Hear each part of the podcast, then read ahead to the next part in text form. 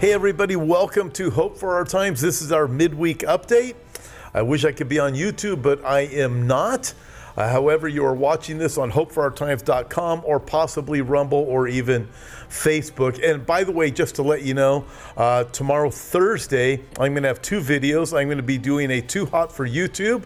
That's going to be on hopeforourtimes.com only. And then I'm also going to do a special with Olivier Melnick. Both of those are going to be Thursday. And uh, but right now, uh, let's get going with this subject. So I want you to think of this.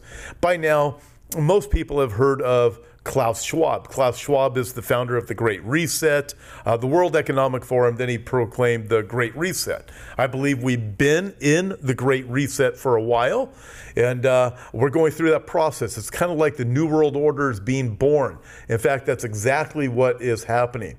But I want you to think of this with Klaus Schwab, who has said, uh, listen, we're going to use everything that we can, including coronavirus and so forth, to bring about this great reset of the world as we know it. So Klaus Schwab recently said, it was on November 20th, there's a quote from him In order to shape the future, you have first to imagine the future.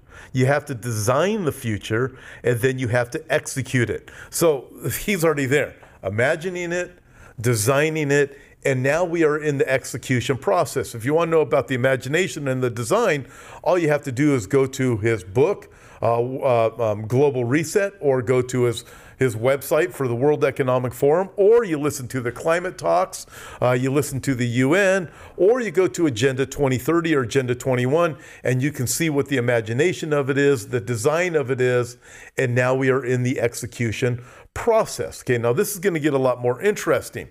Klaus Schwab also started a school, a college. It's college, I think it's called the College for Young Globalists. Started in 1992. So what was that? Almost 30 years ago. Uh, so started the college in 1992. In the college, he had such people uh, as Angela Merkel have graduated, uh, Bill Gates, uh, Tony Blair, Nicolas Sarkozy. Uh, on down the list, Gavin Newsom, Emmanuel Macron has graduated from this, Pete Buttigieg, and on down the list. So these people went to the Klaus Schwab College of Young Globalists with the intent to get everybody on the same page, have everybody have the same mindset. And then these leaders have been distributed to various parts of the world, mainly uh, the Western world. Uh, by the way, when you look at the kingdom that the Antichrist is going to control, it will be what we call the Western world the United States, Canada, Europe, Australia, Israel. Interesting. Anyways, same countries are going through all this deception right now. Okay, moving on from there. We have these world leaders raised up by Klaus Schwab through his young college of uh, globalists. Uh, they're now infecting the whole world and controlling the whole world as much as they possibly can. However, as you read more about this young, this college, um, and reading some of the information that's behind it, it appears, it's been said, that Klaus Schwab is really, he's just a facilitator. In other words, Klaus Schwab isn't the one, he's not the man. He's not in full control of this thing. He's a facilitator, and you find out there's somebody else behind the scenes that is telling Klaus Schwab what to do. Here's the interesting thing we don't know who that somebody is. Hasn't come to the surface yet, but it's definitely out there. There seems to be an individual, folks. This is remarkable. In fact, you can tune in to uh, James Kaddis and myself Friday and get more information on this. Uh, but I want you to listen to this.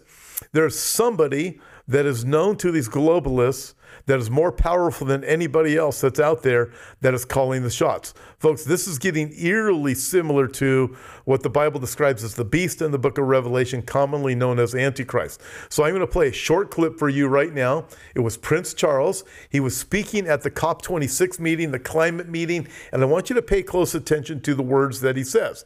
He's going to talk about this, this uh, military strength that needs to be uh, just needs to be mustered up to order, in order to control the masses of the people and bring about globalism. He's going to talk about the trillions and trillions of dollars. He's going to talk about an individual that has all of this power and all of these things at his disposal. He's even going to talk about how this individual is more powerful than all of the global leaders. So it's only about a minute long. Let's play this clip. So ladies and gentlemen, my plea today is for countries to come together to create the environment that enables every sector of industry to take the action required. We know this will take trillions, not billions of dollars. We also know that countries, many of whom are burdened by growing levels of debt, simply cannot afford to go green. Here we need a vast military-style campaign to marshal the strength of the global private sector. With trillions at its disposal, far beyond global GDP, and with the greatest respect, beyond even the governments of the world's leaders, it offers the only real prospect of achieving fundamental economic transition. I, I mean, okay, now, I mean, seriously, you, you think of that, you can rewind it and play it again when you're done here. I want you to think of what he just says. He's talking about the trillions of dollars. He's talking about this leader. Nobody knows who he is. He was very deliberate. He even says his. He is referring to a man that nobody knows. Klaus Schwab is a facilitator. There's somebody behind the scenes. We don't know who he is that's telling Klaus Schwab what to do.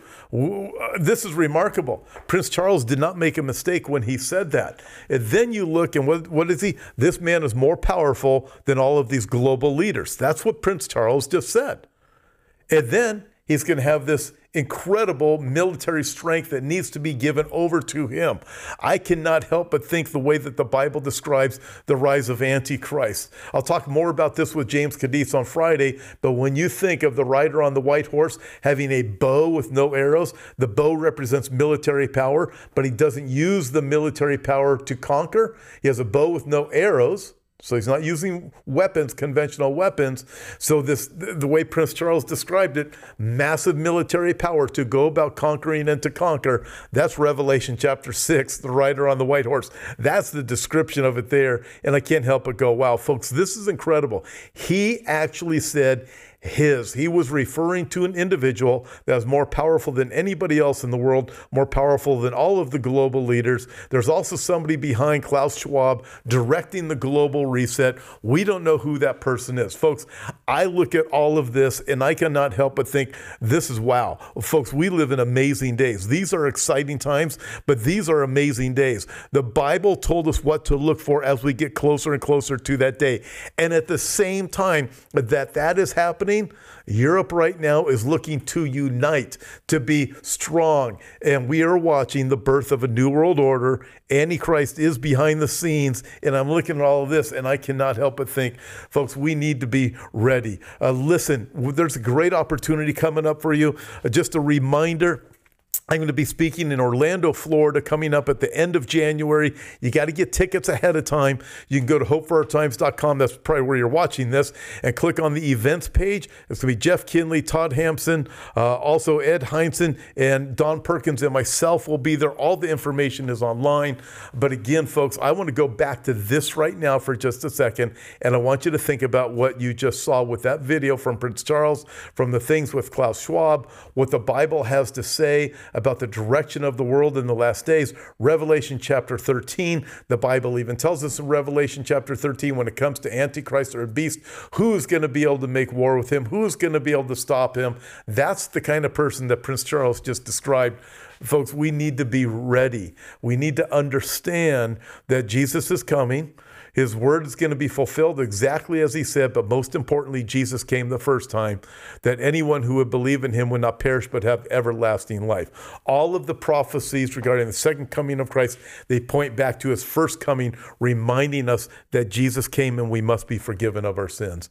Listen, ask Christ to forgive you, repent of your sins, and until next time, uh, God bless and maybe I'll be back on YouTube by Friday. But listen, tomorrow, Thursday, I've got two, uh, Too Hot to Handle, uh, where James Kaddis and I are going to be talking about all kinds of things. I hope if you didn't catch Billy Crone, go back, watch that one. That posted on Tuesday. And also on Thursday, I'm going to be with uh, Olivier Melnick on hopeforourtimes.com. God bless. Thanks for listening and being a part of this week's podcast. Before you go, I'd like to invite you to visit our website, hopeforourtimes.com and check out the many resources we have to offer. On our website, we have books, DVDs, and daily news articles that will always keep you up to date on the times we're living in. If you'd like to see the video version of this week's podcast, you can find us at Hope for Our Times on YouTube. God bless, and we'll talk to you next time.